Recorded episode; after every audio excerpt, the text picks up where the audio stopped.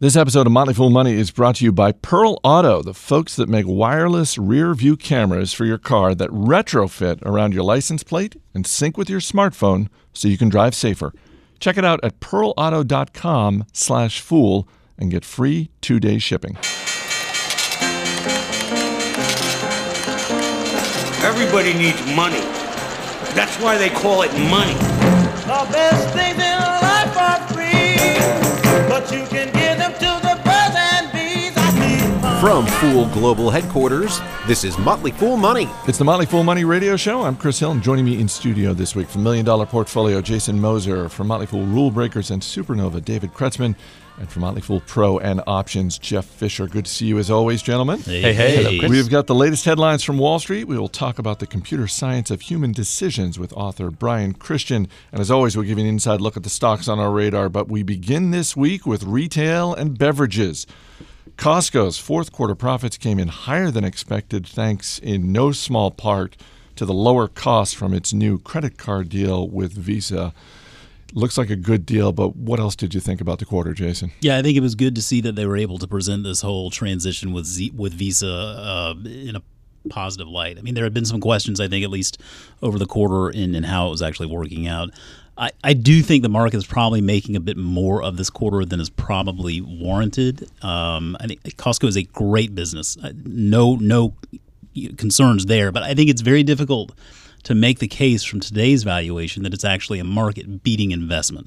And that was the concern we had in Million Dollar Portfolio for quite some time. So we did actually end up selling it from the portfolio.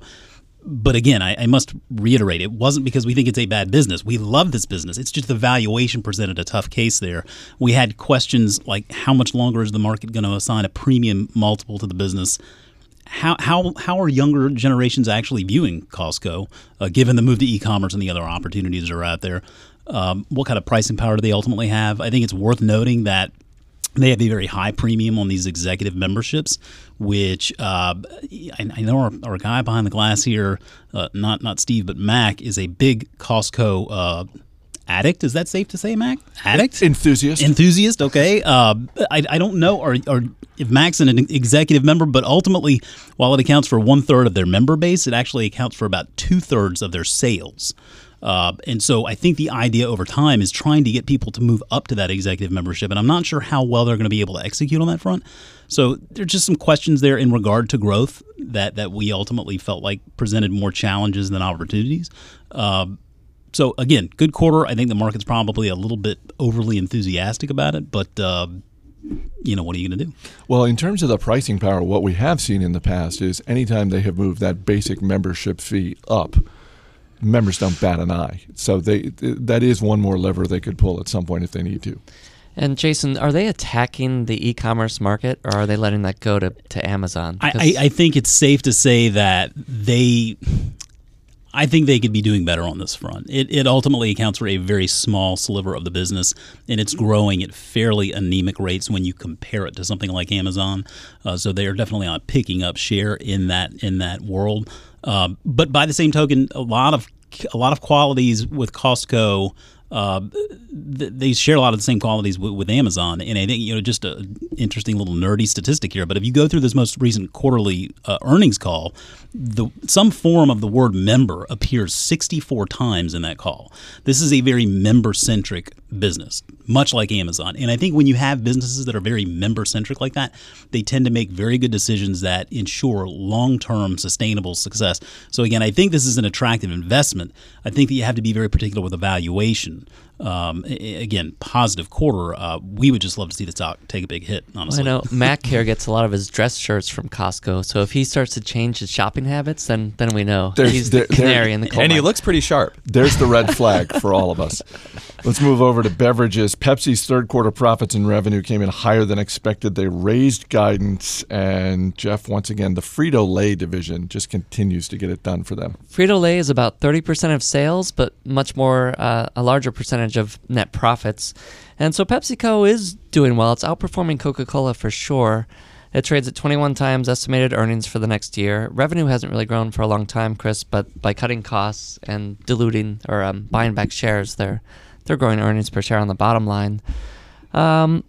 the best thing Pepsi may have going for it is this company started a kind of a health and wellness program. And right now, 45% of their products are what they call guilt-free products.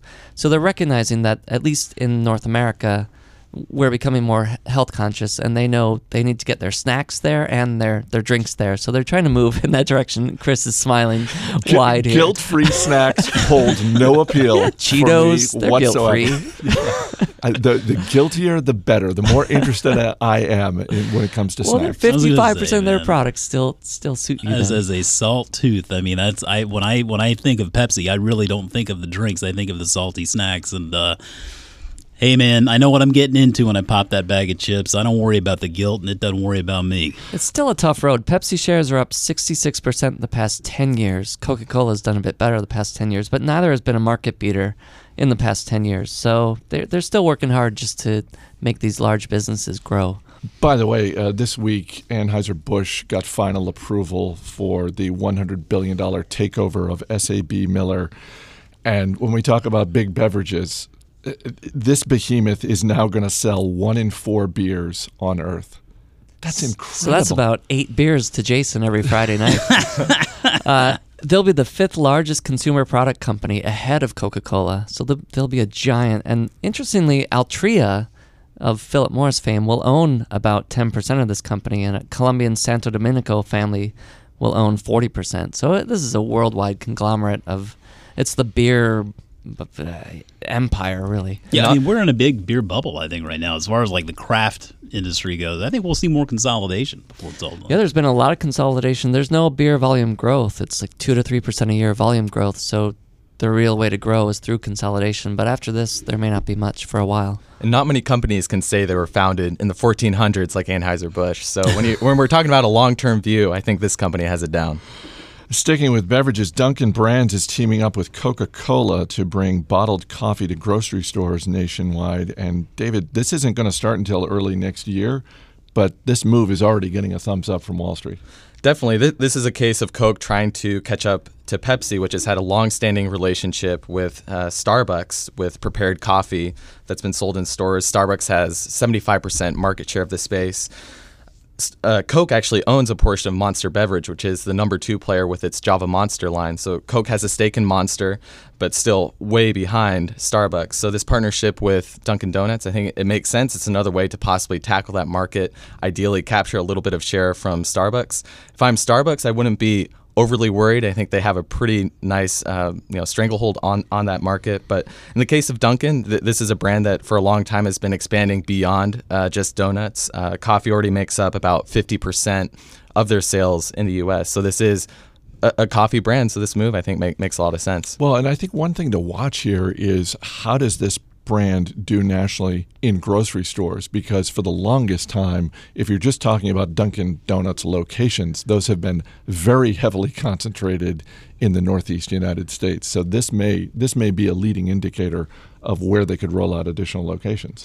Certainly, and I think looking bigger picture, this is also a battle of the beverage giants, whether you're talking about Coke, Pepsi, or even Anheuser-Busch, along with Starbucks, looking at that beverage market from the coffee and tea perspective. Obviously, soft drink consumption continues to drop, even though JMO has his Diet Coke here.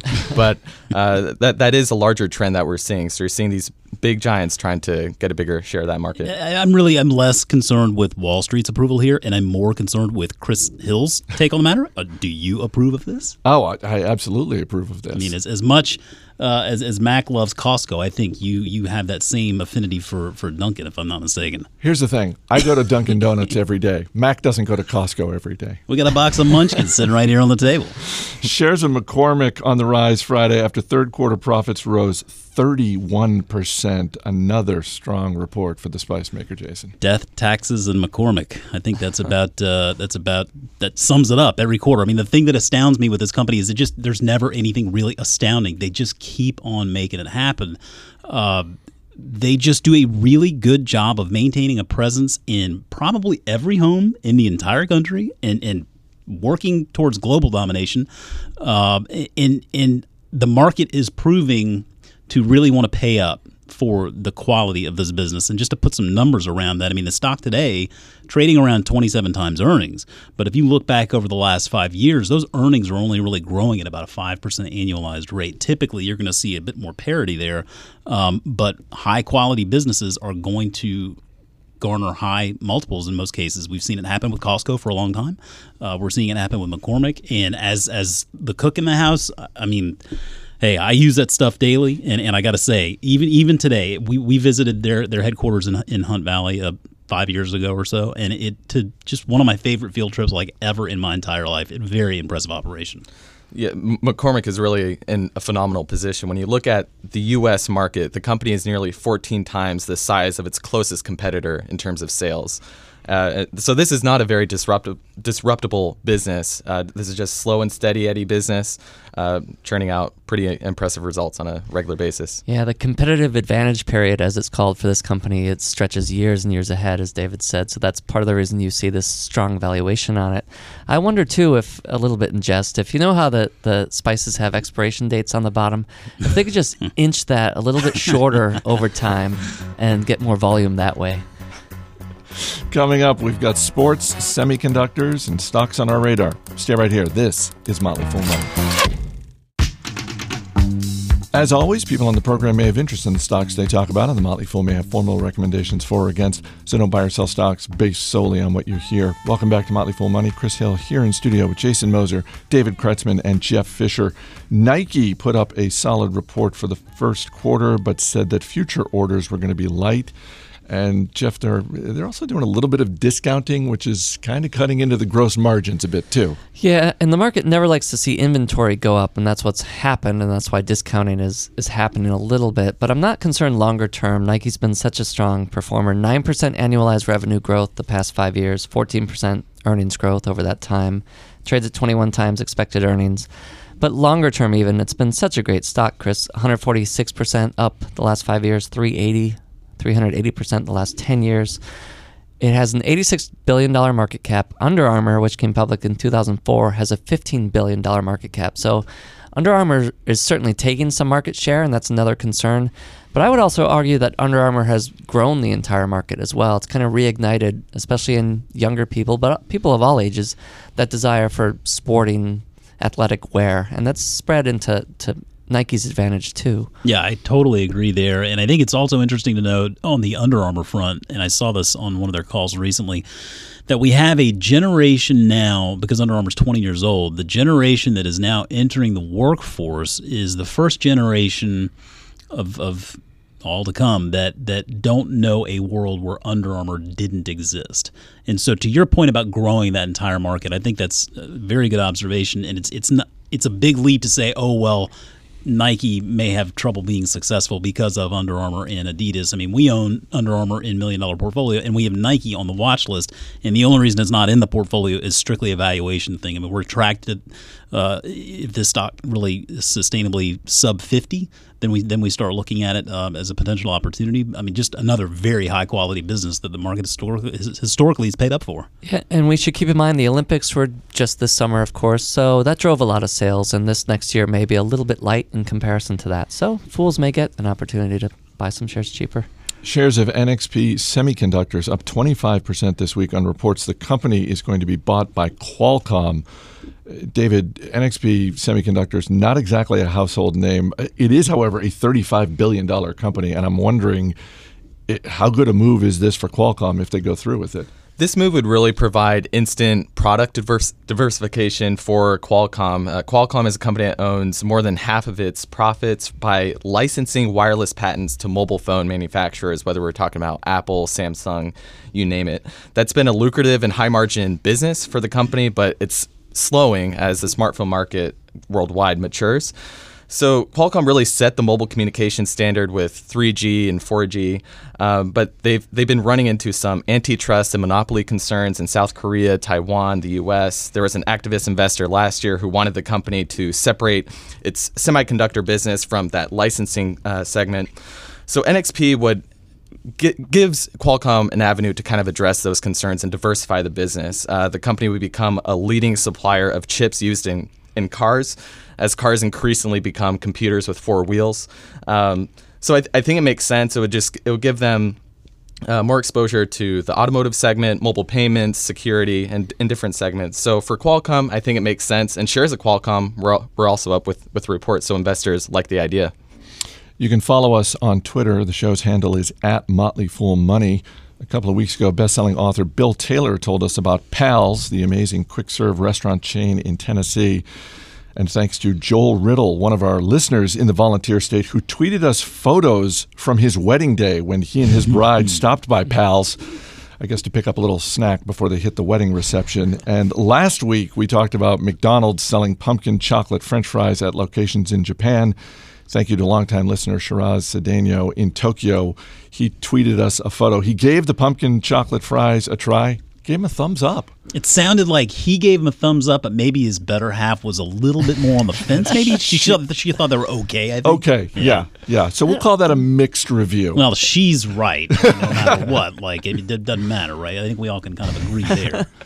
It's time for the Stocks on Our Radar. We'll go to the other side of the glass with our man Steve Broido to hit you with a question. Also on the other side of the glass this week, longtime listener Jeremy Bratt is visiting us from the 202. Hey. So thank you, Jeremy, for stopping by. All right, David Kretzmann, you're up first. What are you looking at this week? I'm looking at Electronic Arts. This is the video game giant known for its EA Sports franchises, The Sims, Plants vs. Zombies, and a lot more quality entertainment. They have 300 million registered players in 200 countries. They have an exclusive license with Disney to develop Star Wars games at least through 2023. So I think we'll see a lot more great Star Wars games coming out in the years ahead to go alongside the new movies. So all in all, I like the business, steady free cash flow production, a strong balance sheet with $2.3 billion in net cash. I think there's a lot to like here. Steve, question about Electronic Arts? So I'm a shareholder. My question are platforms where this business thrives? Is it PS4 and Xbox, or is this PCs? What's going on there? It's all across the board. So the company is increasingly becoming digital. So whether it's PC, different platforms, mobile, the company wants to be there. Jason Moser, what are you looking at? One to keep an eye on, Cognizant Technology Solutions, having a bit of a tough go here with a nasty investigation into possible corruption. So this is a bit of a red flag, Chris, when we see investigations like this, and the stock is reacting accordingly. I would not make the leap that this is just automatically a buying opportunity. This is a good business. Seemingly, they're in consulting, particularly with information technology and other business processes. But this is something where if we have to call into question its actual growth, if they've been getting that growth in corrupt ways, and you have to certainly look at that going forward and readjust. And that may be what the market's doing here. There could be some reputational damage. I mean, the people really are their assets, and if people don't want to go work there because of this stuff, the business is going to suffer. So one we're going to be keeping an eye on. And the ticker? Ticker is CTSH. Steve, question about Cognizant? Who's their biggest client? I don't know. Actually, their biggest client, it is a very widespread business with plenty of governments and Fortune 500 companies, though.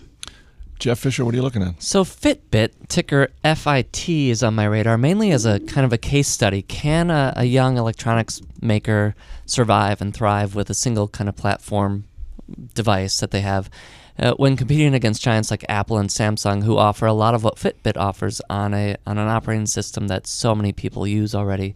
So it's a $3 billion market cap on this company, 30 PE. The stock is down 60% the last year. This week, Aetna announced that they will reimburse Apple Watch purchases for its insurance users for their health reasons. So Fitbit got hit on that as well. So it's going to be interesting to see how they can do. Steve? My wife has lost a Fitbit before. We now have another Fitbit. Is that a good business model? Just something so small that people can lose it? It may be, unless you don't buy another one. All right, guys. Thanks for being here. Brian Christian is next. This is Motley Fool Money. All right, before we get to my conversation with Brian Christian, just want to say thanks to Pearl Auto for supporting this week's episode of Motley Fool Money. Pearl Auto, here's the thing with Pearl Auto. It was started by a few engineers from Apple. They leave Apple and they go and start their own business. And in this case, it's a set of wireless rear-view cameras that fit around your license plate and they sync with your smartphone so you can drive safer. If you've got a backup camera in your car already, you're fine. But there are millions of cars on the road that don't have these. And you can go to a dealer and get them to do it, but you're going to be paying thousands of dollars. But with Pearl Auto, This device, we actually got this device for the Foolmobile. We installed it in just a couple of minutes, just with a simple screwdriver. It goes around your license plate frame. Then you download the Pearl app for your iPhone or Android phone. You mount your phone to the dashboard, and you're ready to go. This thing has two HD cameras that see what's behind you. It also has audio alerts to warn you about any obstacles that are in your way, and it works on any car. The panel is actually solar-powered, so it stays charged on its own, and the Pearl app automatically updates to add additional features. Again, we test drove the Foolmobile. It was really great, and Pearl Auto has a special offer for you if you want to check it out. Go to pearlauto.com/fool and get free 2-day shipping. By the way, you should just go to pearlauto.com/fool just to see this device in action. It's pretty mind-blowing what they've created. But you can get free 2-day shipping by going to pearlauto.com/fool. Let's get to my conversation now with Brian Christian.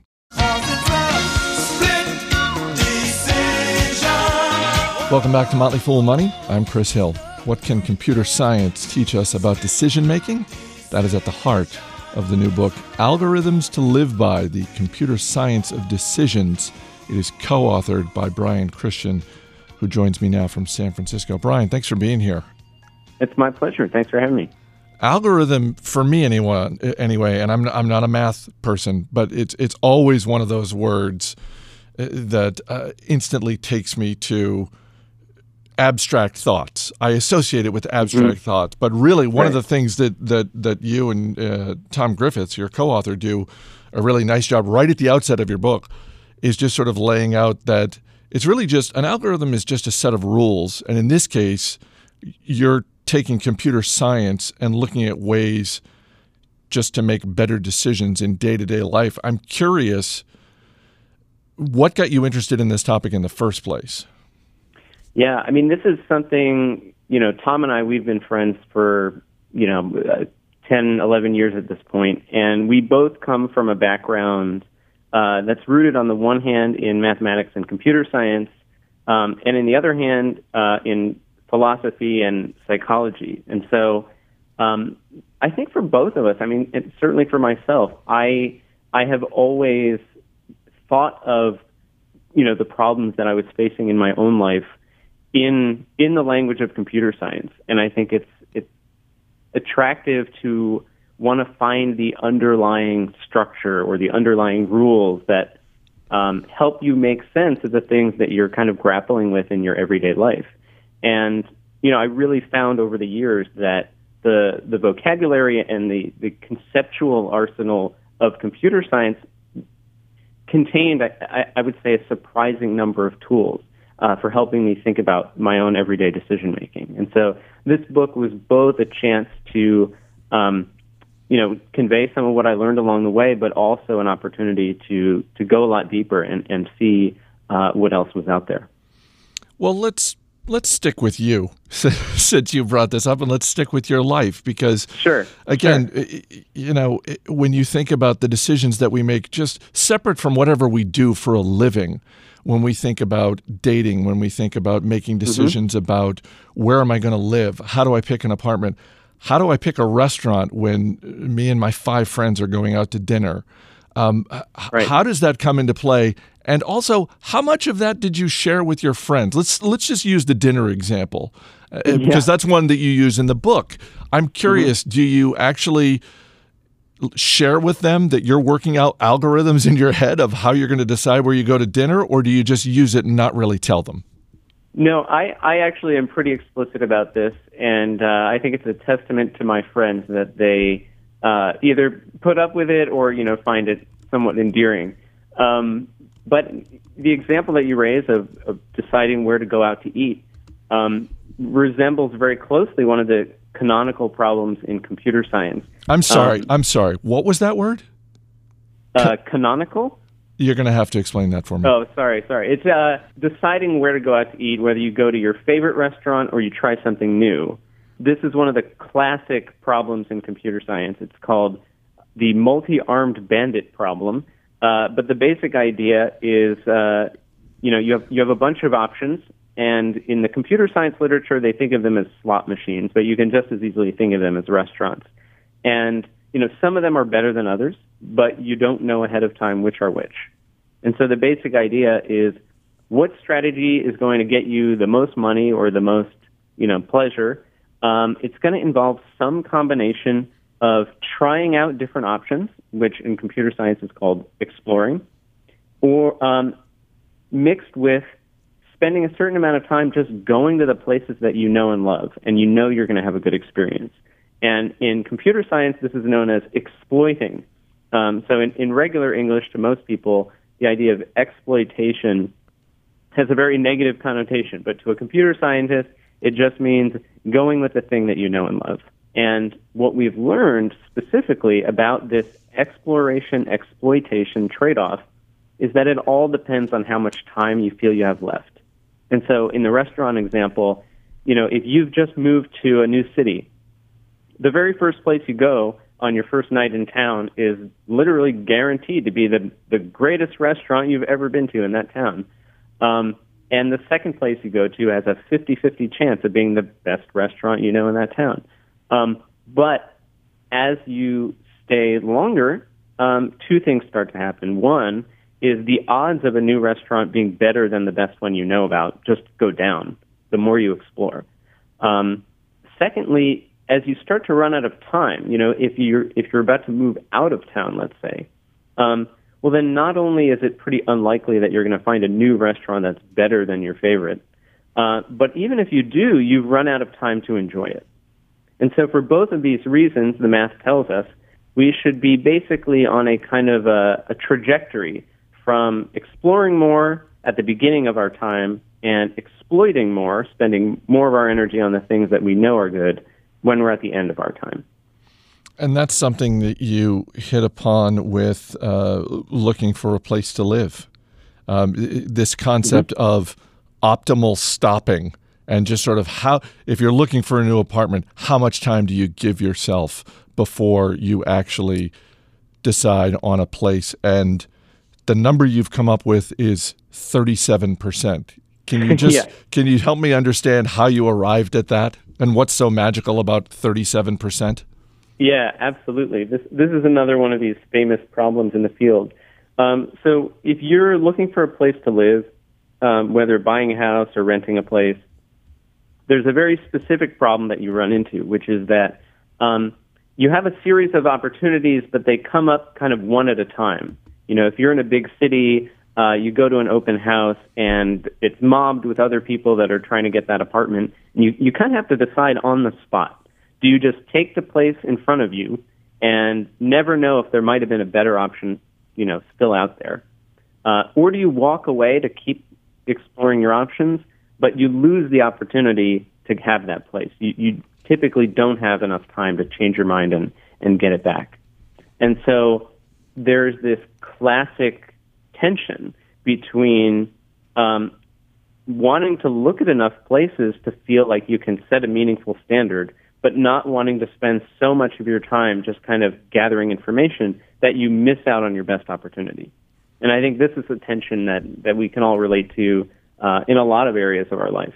And there's this famous result, which is that you should spend exactly 37% of your time non-committally exploring your options, and after that point, be prepared to immediately commit to the first thing you see that's better than what you saw in that first 37%. And this does not guarantee that you will always walk away with the best option that you possibly could have, but what it does give you is the best chance. And so that's something that I think is rather comforting when we find ourselves in that situation of even if things didn't go our way, we can rest easy knowing that we at least followed the best procedure and followed the best kind of decision-making process. Non-committally exploring your options is one thing when you are apartment hunting. What about when you're dating? Yeah, many people over the years have referred to the optimal stopping problem as an analogy for dating, where, you know, you're dating someone and you inevitably have a decision to make about, you know, do you commit to that person? Do you go all in and never know who else might have been out there? Or do you walk away to, you know, you break up with them to date other people, but maybe maybe you have a change of heart later, but it's too late. They're with somebody else. And so there is a sense in which, you know, you can think of our, you know, our typical dating life, our typical love life as an optimal stopping problem. And in fact, in the book, we give some cautionary tales of famous mathematicians and computer scientists who have applied the 37% rule directly to their love lives, occasionally with disastrous results, I should say. And so, you know, that's an opportunity to look a little bit more deeply at the problem and say, you know, what are the mathematical assumptions being made to arrive at this 37% rule, and what are the ways that they do or don't map to everyday life? And in some cases, there are ways that we can adjust the strategy to try to take some of that real-world complexity into account. Although, let's face it, if you're using the phrase optimal stopping challenge in your romantic life, you're setting yourself up for disaster as it is. I think it's probably ill-advised, you know, to approach your romantic life in a purely by the numbers way. You know, we give the example in the book of the Carnegie Mellon professor of operations research, Michael Trick, who, when he was a graduate student, had this epiphany of, oh my God, you know, my love life is basically an optimal stopping problem. And so he calculates, okay, you know, I'm hoping to find my partner somewhere between ages 18 and 40. What's 37% of that interval? Oh, it's 26.1 years old.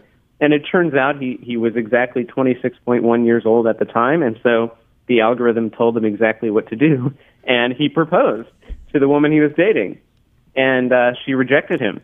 So he experienced firsthand one of the ways in which, you know, life is not always perfectly like the mathematical models that we have of it. It's almost hard to believe it didn't work out for that romantic son of a gun. You're listening to Motley Fool Money, talking with Brian Christian, co-author of Algorithms to Live By, The Computer Science of Human Decisions. One of the insights from the book that you cite is that psychologists have found less information, less computation can improve accuracy. Absolutely. That's one of the hugely counterintuitive things. So for people who are investing, what does that mean? Yeah, there's a famous example of this from the world of finance, where the economist Harry Markowitz, who, you know, has won many awards over his career for, you know, his work on optimal portfolio selection. He was asked what he did for his own, you know, personal retirement account. And he said, oh, I just put 50% in the stock market and 50% in bonds. And they said, well, wait a minute. You know, you invented, you know, modern portfolio theory. You know, how can you just, you know, have such a completely straightforward, simple, off-the-cuff kind of approach to financing your own life? And he said, well, you know, it's very simple. I just figured if the stock market went up and I wasn't in it, I'd, you know, regret that. And if it went down and I was too heavily in it, I would regret that. So I just hedged and I put half my money in it. And I think that really points to an area in which I think computer science has been able to contribute a lot, which is the use of heuristics or deliberately simplified strategies. In particular, there's this problem that can sometimes happen in computer science when your model of a system is too complicated, which is called overfitting. Basically, you would think intuitively that the more data you gather, the more variables you consider, the more complex you make your model, the better predictions that it can make, you know, of, in this case, of whether an asset's going to go up or down. But in fact, there's this very real danger that statisticians and computer scientists have identified of what's called overfitting, in which case your model only becomes good at predicting the data that it saw, and it doesn't generalize well into the future. And so there are many cases in which the correct approach, the most mathematically sound approach, is to deliberately simplify the model, even at the cost of what appears to be accuracy on the data that you have.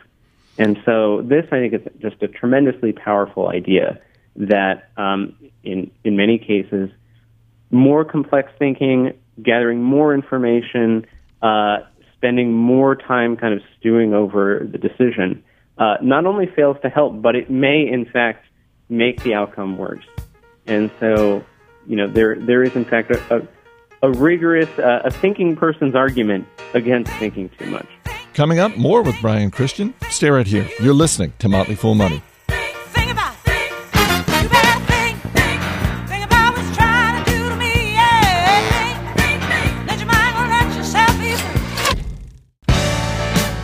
Welcome back to Motley Fool Money. Chris Hill talking with author Brian Christian. So because of the research that you've done on this book, are there examples from your life where you find yourself making different decisions? Yeah, I do. I think, you know, to go back to the restaurant example, one of the key principles, like we were saying earlier, is thinking about how much time you have left, that your strategy towards trying new things or just going with your favorites should really hinge on whether you feel you're at the beginning or end of your time period. And so this, for me, has come up. I just got engaged recently, and my fiancé has been living in Oakland, and I live in San Francisco. And so we originally thought that I was going to move into her place. And so this meant, okay, my time in San Francisco is coming to an end. Let's exploit. You know, let's only go back to our favorite places while we still can. And even though we have a lot of places in Oakland that we like, we should nonetheless spend all of our energy trying to discover new ones, because we have this whole new chapter of our lives in front of us. And then the plot twist was that we changed our minds and we decided she would actually move in with me in San Francisco. And so it was like, okay, wait, 180. Let's only exploit in Oakland. Let's only go to our favorite places in Oakland and only try new things in San Francisco. And so, you know, that is a case where having the language of the explore-exploit trade-off and having a sense of just at the broadest level that the strategy depends on kind of how much time you have, gave us a way of thinking about the problem and a way of thinking, I think, just more clearly and more precisely than we would have, you know, just left to our intuitions. So that to me is an example of just being able to leverage some of those insights and apply them even just in these daily examples of things that don't seem like the kind of things where computer science would have something to say, but it really does. And when you proposed to your fiancé, did you get down on one knee, take out the ring, and say, honey, will you reach an optimal stopping point with me? You know, she claims, and I do not remember saying this, but it is possible, she claims that shortly after we met, I, you know, because I was working on this book and I was researching it, and I explained to her that, you know, 37% of the average American male lifespan is 27.8 or 9 years old, and we met when I was 28. And so she remembers this very clearly. I said something to the effect of like, well, you know what that means, which is if this really works, then I'm all in. And you know, fortunately, it did work, and I did propose to her. But for her, it's kind of it's tied to this cute story from the very beginning when we met, which, of course, I don't remember, but it sounds like something I would say. Before I let you go, I want to make sure I have this right. You graduated from Brown University with a degree in computer science and philosophy, and then you went to the University of Washington, where you got a master's degree in poetry. Do I have that right?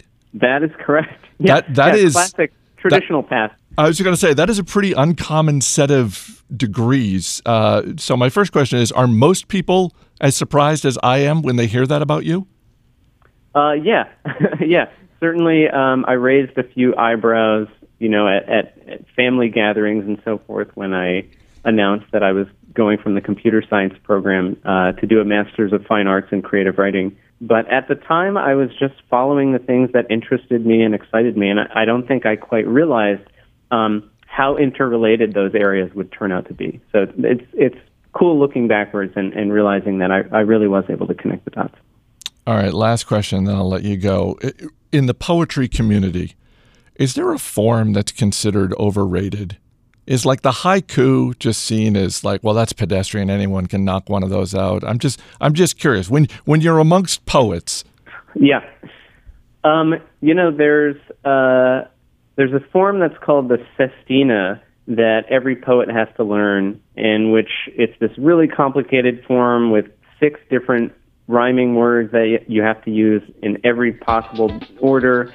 And it's kind of the consensus of the poetry community that no one has yet written a truly great sestina, and yet we still keep teaching the form and practicing it. So maybe someday someone will finally pull it off and write the first good sestina. The book is Algorithms to Live By, The Computer Science of Human Decisions. Brian Christian, thank you so much for being here. Absolutely my pleasure. Thank you. That's going to do it for this week's Motley Fool Money. Thanks for listening. We'll see you next week.